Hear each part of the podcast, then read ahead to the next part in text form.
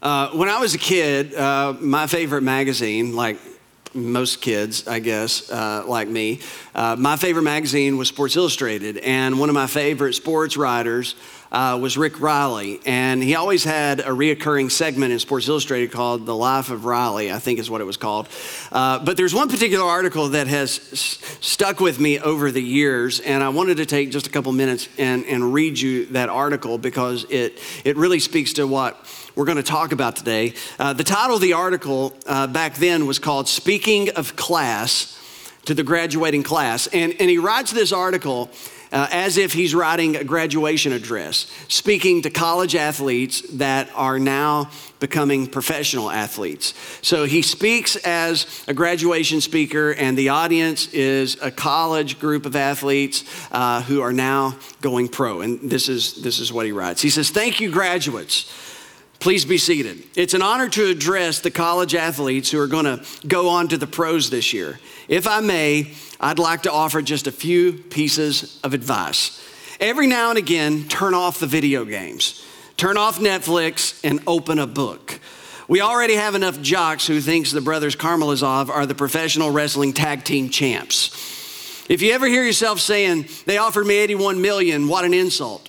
He said, find a tire iron, go into a quiet room, and hit yourself very hard on the shin over and over again. and marry someone who's never heard of you. And now that you've made it, practice twice as long as you did in college. If you write a book, read it before it comes out. Be careful with your money. Write your own checks. None of this power of attorney crap. Get an agent and a lawyer and tell the other that the other's a crook. Shock the world. Apologize when you screw up. Don't buy a Vanderbilt mansion just because you can.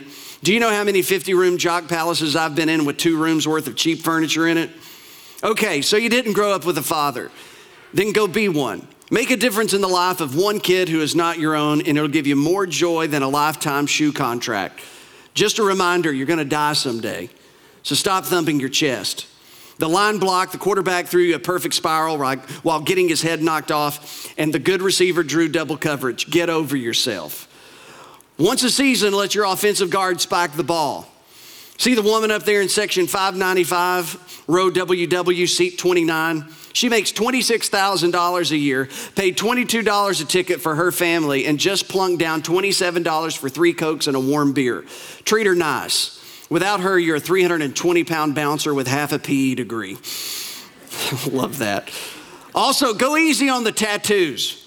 By the time you're 60, that hula girl in your bicep's is gonna look like Barney on the Andy Griffith show. this just in.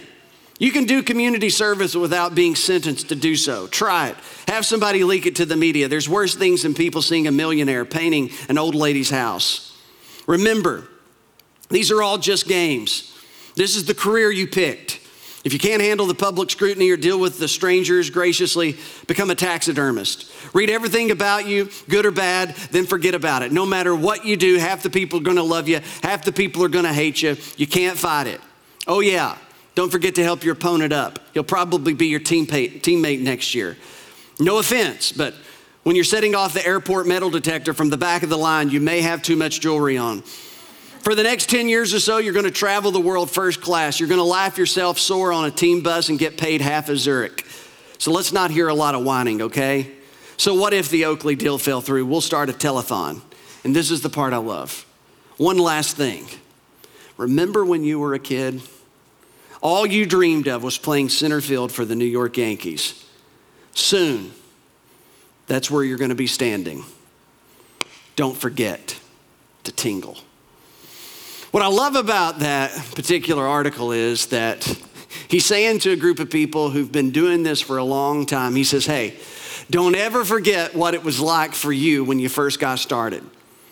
Don't ever forget. I need you to remember what it was like when you dreamed of these days. Remember the joy of the game. Remember the passion, the excitement, the eagerness. Remember all the hard work that you put in, and it didn't even feel like hard work because you just loved it that much. Don't forget about how motivated you were year after year, year after year. You go out and you play for hours, you come in and you grab a quick bite to eat, and you go out and you practice for more hours just because you loved to play the game. His advice was hold on to that. Don't let go of that. Don't let the game that you have loved all your life now become a job. Don't let it just become a career. Don't take it for granted. Don't let the sparkle fade. Don't let the glitter wear off. Don't forget that where you're standing, most people will only dream of standing there. So when you're standing there, don't forget to tingle. Don't miss the emotion of it. Don't be numb to it. Don't be callous to it. Don't forfeit your passion. Don't forfeit your joy, your excitement, your gratitude to familiarity. And that's what I want to talk about today. Now, I want to tell you, because I've told you this before, uh, this, this is not like a sermon sermon. This is kind of like a family talk kind of thing. So, you know, if you're here and you say, that's not much of a sermon, I, I told you beforehand, it's not much of a sermon. But this is what I want to talk about because familiarity is what robs us of the tingle in life. It, it's what robs us of emotion. It's what robs us of appreciation in life. And it happens all the time.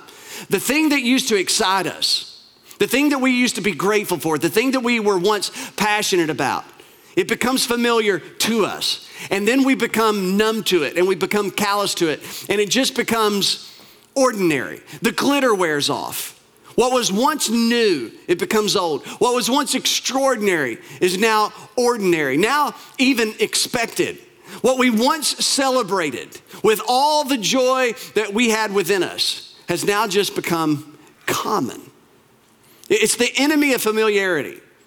And that can happen in your life and it can happen in my life. Max Lucado, eh, he, he wrote about it and he said it far better than I could ever say it. So I'm just going to read you something. It's a little bit lengthy, but I, I just, I, I, want you to, to zone in on this because this is so good and it's so applicable and, and this is what we're talking about for the next few minutes. He says, he had been on my trail for years and I never knew it, but I know it now.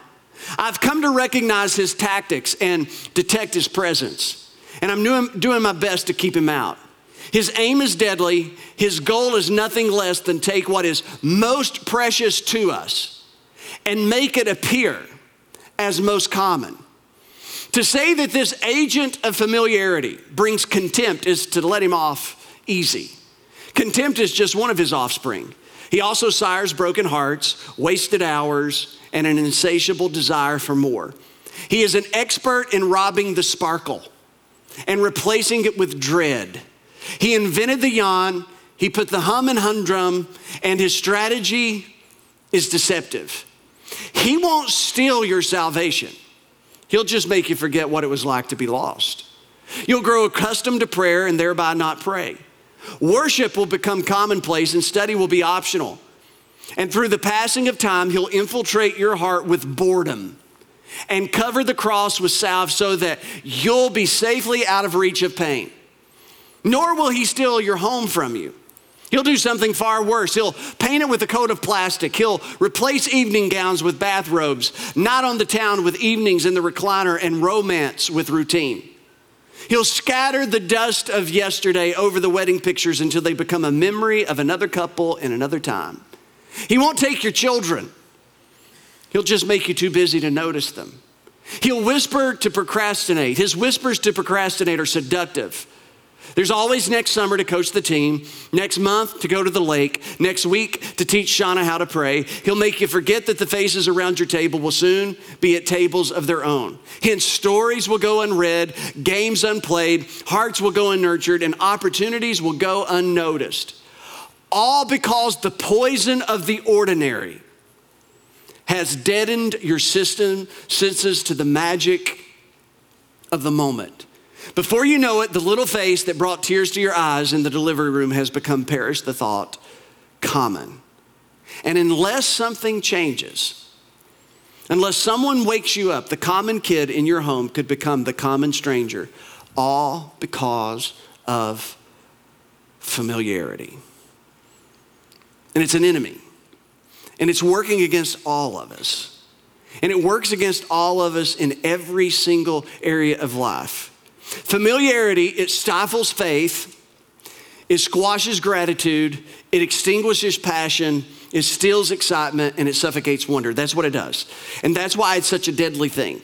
That's why it's poisonous. It's why it's toxic. It, it makes faith difficult to grow. It actually stifles our faith.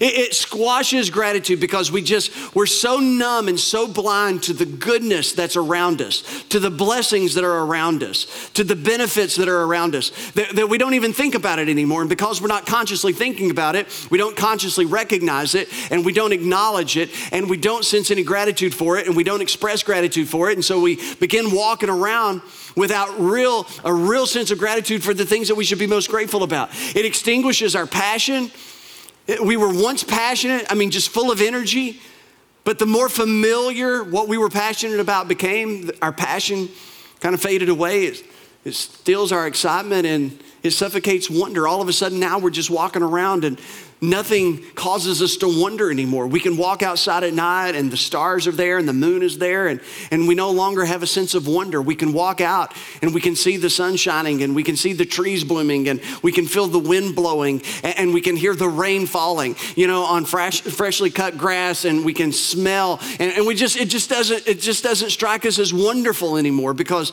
it's also ordinary to us because it's become so familiar. And this happens in marriages. You remember, you know, when you were dating, you know, with your with your special somebody, your your honey, your hubby, your wife, and you were dating once upon a time, and you just you could talk all night long. It's like now you try to think about what in the world did we talk about all night long? I know we talked all night long, but what in the world were we talking about? You have no idea, but you talked all night long. Now you just grunted each other from across the table in the room.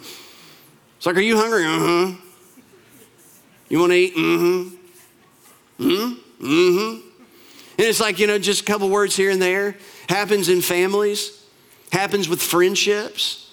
You know, it's like, oh man, they're friends. We've become friends with them. We love them. Oh, we can't wait to hang out with them. We're hanging out with them like uh, twice a week, you know, three times a month. And, you know, like they're the best people. We love them. We can't get enough of them. And then all of a sudden the new wears off. And it's like, well, we haven't seen them in a few weeks. And it's like, well, we haven't seen them in a few months. Like, do we still have their number? You know, it's like, what happened? You know, or our careers. You know, when we first started, it was like we show up early and stay late. Now we show up late and leave early. And it's like we're kind of just bored with it. And it's like it doesn't matter to us anymore happens with the new car, especially with new cars. You remember you got that new car and it's like, okay, okay, we got a new car, and this time we're not we're not gonna eat in this car. We're not gonna eat in this car like all the other cars. You've done this. I, I, some of you know exactly what I'm talking about. And it's like we're, we're gonna we're not ever gonna let this car get nasty. We're not ever gonna let it get dirty. No sharpies in the car. No drinks in the car. No food in the car.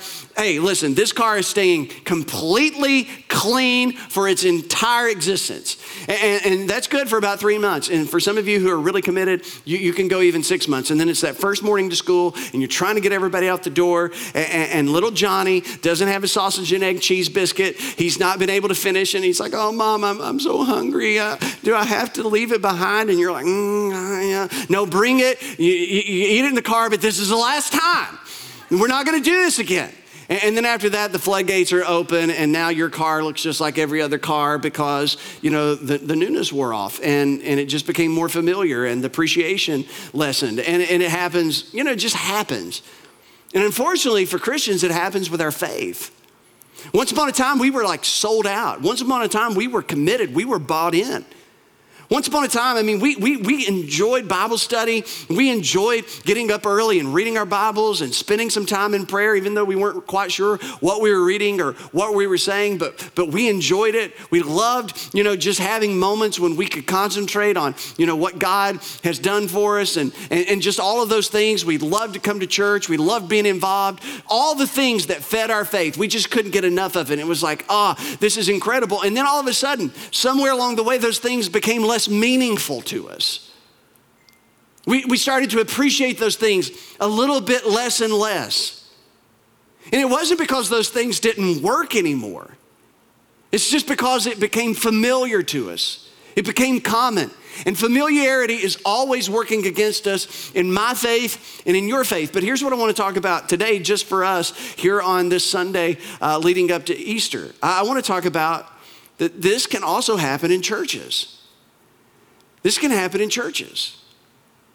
And I don't want that to become the story of this church. I don't want our church to become a victim of familiarity. You see, the gravitational pull of the local church is towards familiarity, especially among the people who are most committed and the most engaged because you're here more than anybody else. You're closer than anybody else. So it's going to become most familiar to you before it becomes familiar to, to anybody else. And for those of us who are part of the church, we've all seen this happen. We've all heard stories about this. Churches at once upon a time were just full of passion, but now it's just full of apathy. Uh, churches at once upon a time where people were so excited, people were just completely excited about what God was doing and the prospects of what God may do, but that excitement gave way to boredom, and now the church is just bored. Once upon a time, the church was focused, but now it seems distracted. Once upon a time, you know, we've heard stories about churches that were just, just totally committed, but now it's like complacency has taken over. Where growth was, now it's stagnant. And when that kind of thing happens, when a church becomes victim to familiarity, churches that were once hungry for more, for better, for greater, they become full, they become satisfied, they become content, and they stop dreaming about tomorrow. They stop thinking about a vision. They stop thinking about where we're going, and they begin to reminisce about reminisce about yesterday, and they spend all their time thinking about where we were. When this happens in churches, it's churches that once upon a time, the only thing they wanted to do was please God, please God, please God, please God. But somewhere along the way, it became more about pleasing people. And so the church began to take the pulse of everybody to make sure everybody's satisfied, everybody's comfortable, everybody's good with everything that's going on. And, and now the most important thing is to please the people. And Paul said, if you're worried about pleasing people, you might as well forget about pleasing God. When it happens in churches, it's the churches that once upon a time, they were so committed to reaching outsiders, reaching outsiders, reaching outsiders, and then somewhere along the way, it became about keeping the insiders. And we don't want that to happen here. We, we don't want to be the story of a church who once upon a time made the main thing the main thing. And then somewhere along the way, trivial things became the most important things. We don't want that to be our story. You don't want that to be our story. And that's why I want to talk about it today because this is not like a treatment, this is like a vaccine. Because some of us have been here for a while. I've been here now almost 18 years. Some of you have been here for a few years now. Some of you are fresh and, and, and it's still fresh you, and thank God for that. But, but for some of us, we're working against the agent called familiarity. We're, we're working against the enemy and the poison of familiarity. And, and here's some things I just want to take a moment to remind us that, that, maybe you know, but maybe you don't think about very often. We are the church. We are the church. The church is not a building, it's not an address, it's not a denomination. Uh, the church is a group of people who believe that Jesus is the Christ, the Son of God, who died for our sins, was buried, and was raised from the dead. That doesn't matter if you're Baptist or Pentecostal or non denominational or Episcopalian. If you believe that that's who Jesus is, then you are part of the church because everyone who believes that has been invited to become part of the church. So we are all part of the church, big C. But I want to zero in and talk about church, little c, and make it a bit more personal and say that we are this church. That means that when we talk about what God's doing in and through the Creek Church, what we're actually talking about is what God is doing in and through us. Because what God is doing in and through us is a reflection, is a reflection of what God is doing in and through His church. And what God is doing in and through His church is just a reflection of what God's doing in and through His people. So we are this church. And then to make it a bit more personal, you are this church. I am this church. And not a single one of us want to become a victim to familiarity. We don't want our faith to become a victim of familiarity. We don't want God's activity in and through our lives to become a victim to familiarity.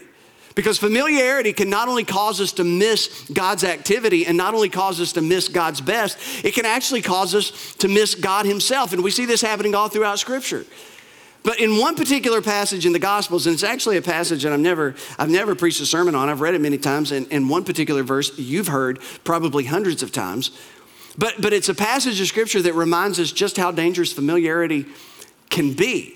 And it's really quite a sobering passage when, when we look at it in, in its context. And so we pick it up in, in Mark chapter 6. It says, Jesus left there and went to his hometown, which was Nazareth, because Jesus was known as Jesus of Nazareth or Jesus the Nazarene.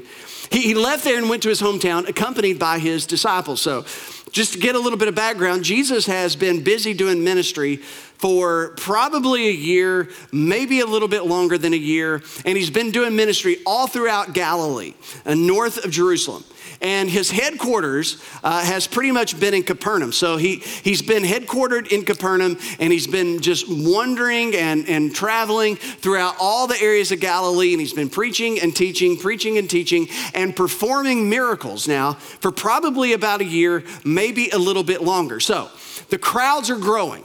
Because people, when they listen to Jesus, they're like, never has a person spoken like this man. And when Jesus, you know, is performing these miracles, he's performing it in, you know, in the presence of eyewitnesses. So those eyewitnesses see it, and those eyewitnesses are telling other people about it. And so there's all this excitement, there's all this anticipation, there's all of this curiosity. And so people are just flocking to where Jesus is. So everywhere Jesus goes, there's a crowd.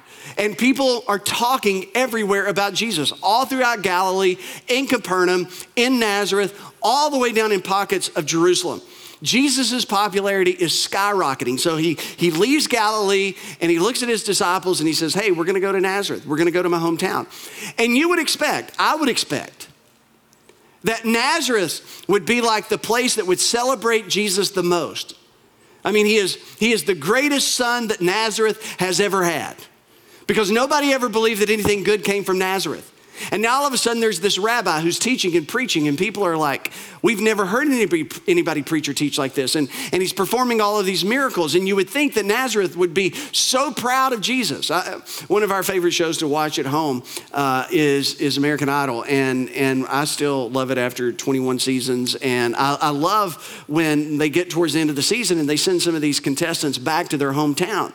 And, and, when they go back to their hometown, their hometown, uh, they just go crazy. They're like so proud and so excited. And, you know, they have a little mini concert. And, and you would think that something like that may possibly happen when Jesus goes back to Nazareth. Like there would be a welcoming committee, that there would be a group of people there that would have signs up. This is the home of Jesus of Nazareth. Like, like so proud.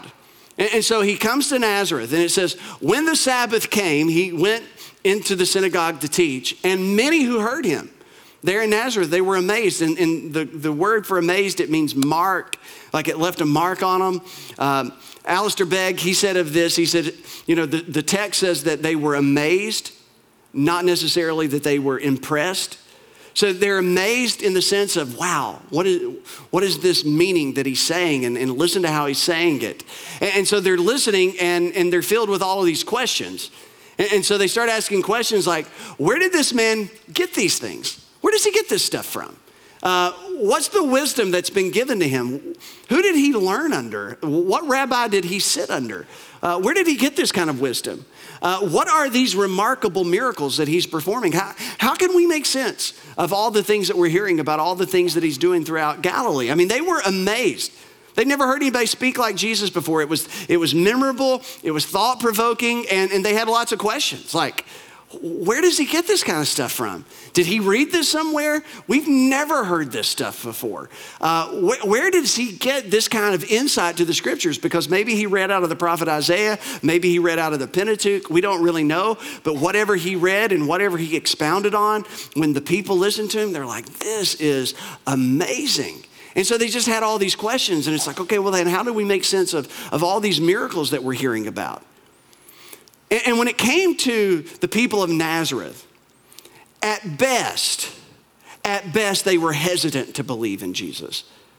At worst, they were resistant to believe in Jesus. And you would say, well, why is that? Th- these people should have been the first of the party. These people should have been first in line. These people should have been the quickest to believe. Because this is where Jesus grew up. But these people are hesitant when it comes to Jesus. These people are resistant when it comes to Jesus. And you say, why? And it's exactly for that reason because Jesus grew up there. Jesus had become familiar to them. They knew him. They'd seen him every day for years. They'd watched him grow up. They knew Mary. They knew Joseph. They knew his brothers and his sisters. And because of it, that familiarity, it did something to them that made them hesitant, it made them resistant, it made them less willing to believe, not more willing to believe. And, and this is familiarity working against them. Because why in Galilee is Jesus so well received? Why in Capernaum is Jesus so well received? But he comes back to his hometown, and there in his hometown, they're resistant, they're hesitant, and, and they, they start asking all these questions. And listen to the questions, and you see how familiarity is working against them. They say, Isn't this the carpenter? I mean, we've bought stuff from this guy before. I mean, he makes a pretty good chair to a pretty good table, but I, you know, he's a carpenter. I mean, it's a common trade. Isn't this the carpenter guy? This is the carpenter guy, right? Isn't this Mary's son? Mary? Remember Mary? I'm pregnant, but no, I'm a virgin, Mary. Remember Mary? You know, Mary, we've always kind of thought might be a little crazy. Isn't this Mary's son? And isn't this the brother of James, Joseph, Judas, and Simon? And matter of fact, his sisters are here today. We know these people. And it says, and they took offense at him. They took offense at him. Why did they take offense at Jesus? Because of familiarity. It was Geoffrey Chaucer who, who's the first person at least recorded, you know, given credit to having coined the phrase that familiarity breeds contempt. And, and I'm not sure if he had this in mind when he wrote that, but, but in this case, familiarity certainly was breeding contempt. These people had been so close to Jesus and so close to his family for all of the years. Listen to this. They were so close, they couldn't see Jesus for who he really was. They were so close and so familiar over the years that they could really not hear when Jesus was saying the things that he was saying about who he was. They were numbed by the fact, blinded by the fact that they knew Mary and Joseph and the brothers and the sisters, and they'd watched Jesus grow up. They were just. Let me ask you a question. Have, have you ever have you ever met somebody like a not a kid, but maybe a an older teenager or somebody in their early 20s and you meet them and then you find out who their parents were and like in that moment you just kind of make a flash judgment on the kid just me. Okay. All right. So th- that's okay. Uh, but you know, it's like you know, you meet somebody. It's like you're you're you're, you're so and so's. Whose kid are you? It's like oh, so and so's my mom or dad. It's like oh, oh. Scoot back. Scoot back, children. Scoot back. And I don't know if that's what's going on here. I, I don't. I, there, it, Familiarity has just blinded them and deafened them to what is right in front of their face. It didn't expand their perspective. Their familiarity actually limited their perspective. It, it didn't expand their faith, it hindered their faith. It desensitized them. It, it made them more closed minded, not open minded. And it robbed them of the ability to wonder if Jesus was maybe who he claimed to be.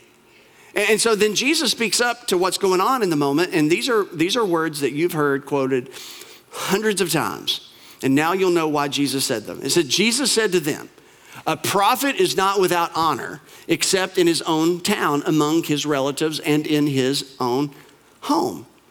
Because here's what Jesus knew Jesus knew that the closer that we get to something or someone, the closer that we get to someone or something, the more we know, the more proximity that we have, uh, the less special it can become.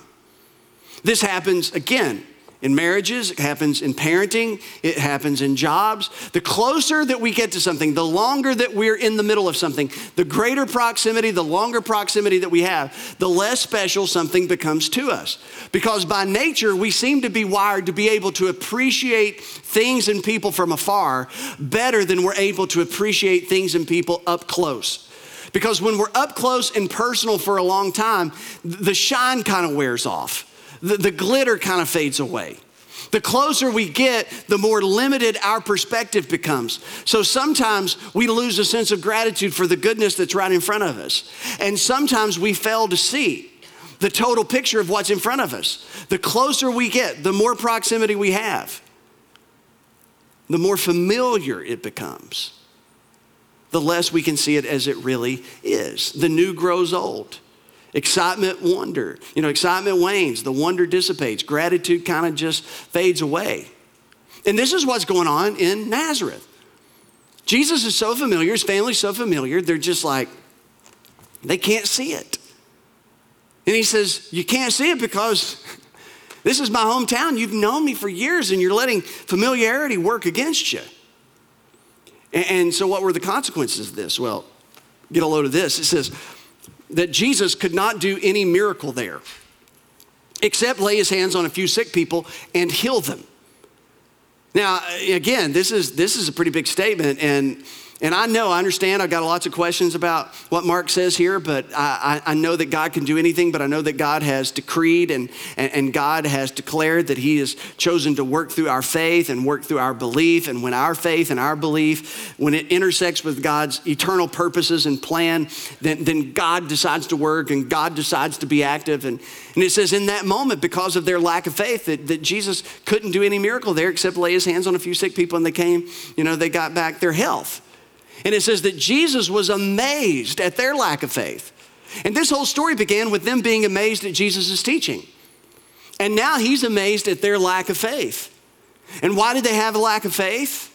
Because familiarity had stifled their faith.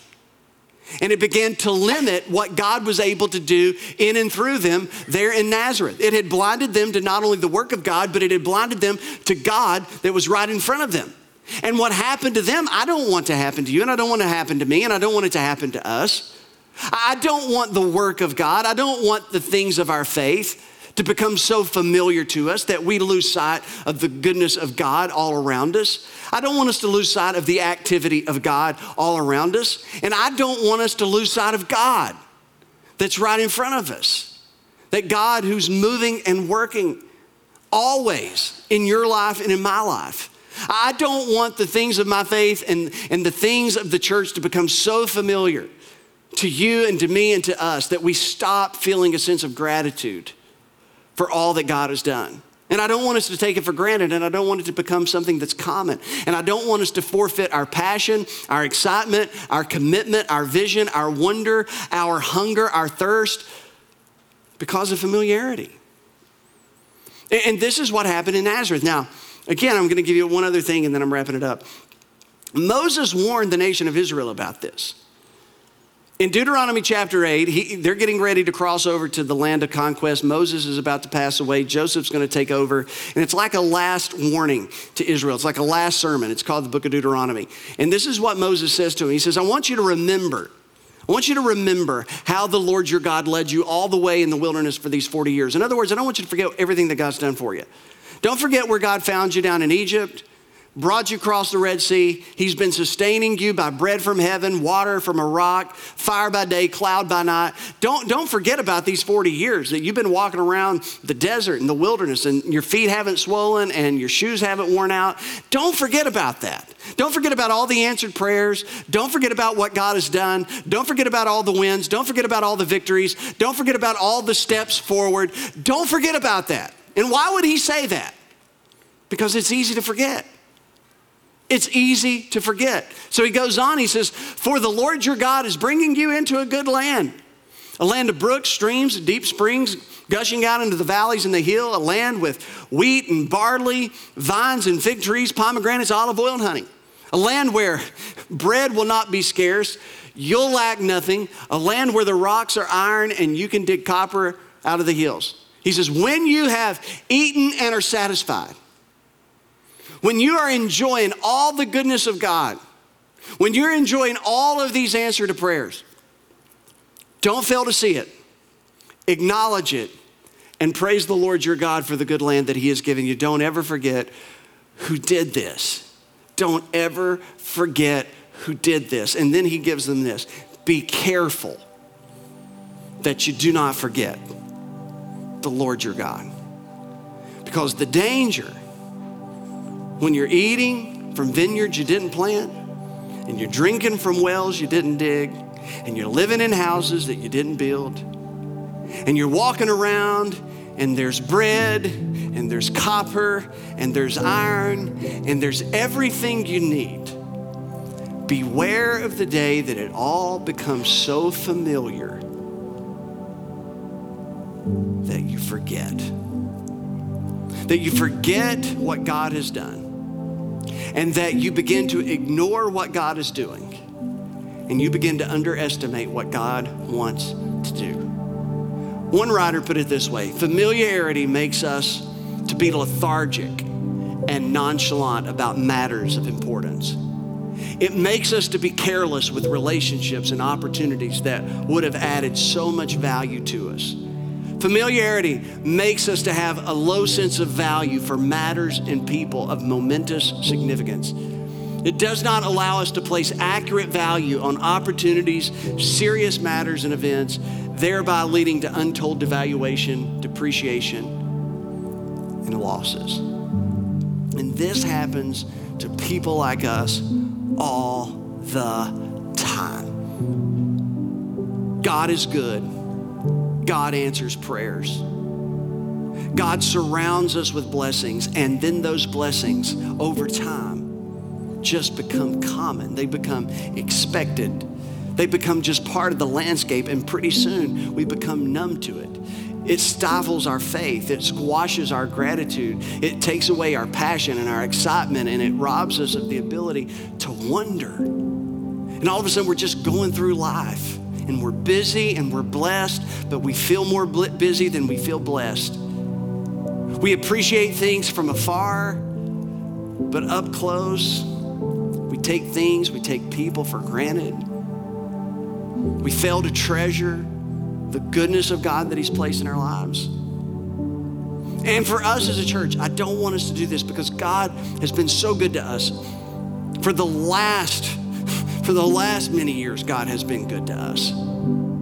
I don't want us to forget where God found us. I don't want us to forget about 40 or so people who kickstarted this thing that's now numbering into thousands of people. I don't want us to forget that 2,000 people have been baptized in the last decade or so. I, I, I, don't want us to forget about all the families that have come and, and found meaning and purpose in their life. And I don't want us to forget that the next generation is being shaped and molded in a way that the faith of the next generation is going to be solid, it's going to be secure, it's going to be anchored. I don't want us to forget that God's doing a work in us and God's doing a work through us because God's doing a work in you and God's doing a work through you. And I don't want us to lose sight of that. I don't want our faith to be stifled. I want our faith to be unleashed. I don't want our passion to wane. I want our passion to blow up. I want our excitement to be at an all time high. I want our enthusiasm to be at an all time high. I want us to have a sense of wonder, just amazed at what God has done, what God has done. And to not lose the wonder of that and not lose the gratitude for that. And it's so easy to do. We walk in here week after week and month after month and, and, and just every week. I just love it every single week. And, and after a while, you can just take it for granted. And after a while, it can just become common. And after a while, it can just feel normal, but it's not normal. What God has chosen to do in and through you is not normal. It's not average. It's not what's expected. So let's not let it become familiar. Let's do our best to keep it fresh. Let's do our best not to be like the church at Ephesus who wandered away from their first love. Let's do our best not to be like the church at Galatia who started well, but then they started devouring themselves and destroying each other. Let's not do that. Here's what I want to I just want to leave you this heading into Easter, and this is the whole thing I've been wanting to kind of just hit on for like the last three weeks. To keep things fresh, not only this upcoming week, but to keep things fresh in, in, the weeks to come. If I could get you to do two things consistently, this would be it. If I could get all of us to do two things consistently, be this right here. Pray big and just invite boldly. Pray big and invite boldly. Pray big prayers. Pray, pray, big prayers for you. Pray big prayers for your family. Pray big prayers for those people that you go to church with. Pray big prayers for our church. Pray big prayers for our community. Pray big prayers for this nation. Pray big prayers for this world. Just pray big prayers. Pray embarrassingly big prayers. Just embarrassing prayers. That there's no hope of that prayer ever coming to pass unless God does it. Pray those kind of prayers. And then invite boldly family members, coworkers, neighbors, strangers when the opportunity avails itself. But pray big and invite boldly. And, and what we'll discover is this, this keeps it fresh. This keeps familiarity at bay. Because the more that we're praying for God to do something, it keeps us focused. It keeps us mindful of what God has done with the faith to believe that God can do it bigger and greater, far more than we could ever ask or think. And then as we're inviting boldly, it puts our eyes on the fields that Jesus said are white, they're ready for harvest. There's thousands of people in Laurel County, thousands of people in Laurel County that have not chosen to go to church in years. And many of them are just waiting on an invite. Perhaps from you. Perhaps from you. Perhaps from you. People disconnected from their faith. And maybe this Easter would be the time to say, hey, come sit with me.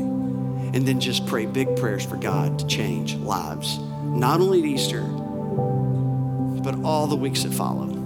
Let's not let the goodness of God become so familiar that we begin to limit what God can do in us and through us. Let's not miss God because of familiarity. Let's bow our heads. We're going to sing a song in just a moment, and maybe today, maybe today's a great opportunity for, for all of us, for some of us, to do what in the church that I grew up in, they called it rededicating your life. Rededicating your life to the mission, love God, love people, to love your neighbor as yourself, to love your neighbor as Christ has loved us, to make disciples, to, to recommit to what's most important, to recommit to this message of grace and love and mercy, which is the good news that the world desperately needs to hear. And maybe today, fresh, fresh faith is your need because fresh, fresh faith is something that you haven't sensed in a while, and your faith's become a bit stagnant, and commitment's become a bit stagnant, and your passion's not what it once was. And there was a time when you were more excited and more passionate. And maybe today's the day you just say, God, today I'm coming back. I'm going to make the most important, the most important thing. I'm going to fix my eyes on you. I'm going to fix my eyes on you. And I want your heart to be my heart. And maybe today that's our commitment, that's our prayer. So, Father, speak to us as only you can. In Jesus' name.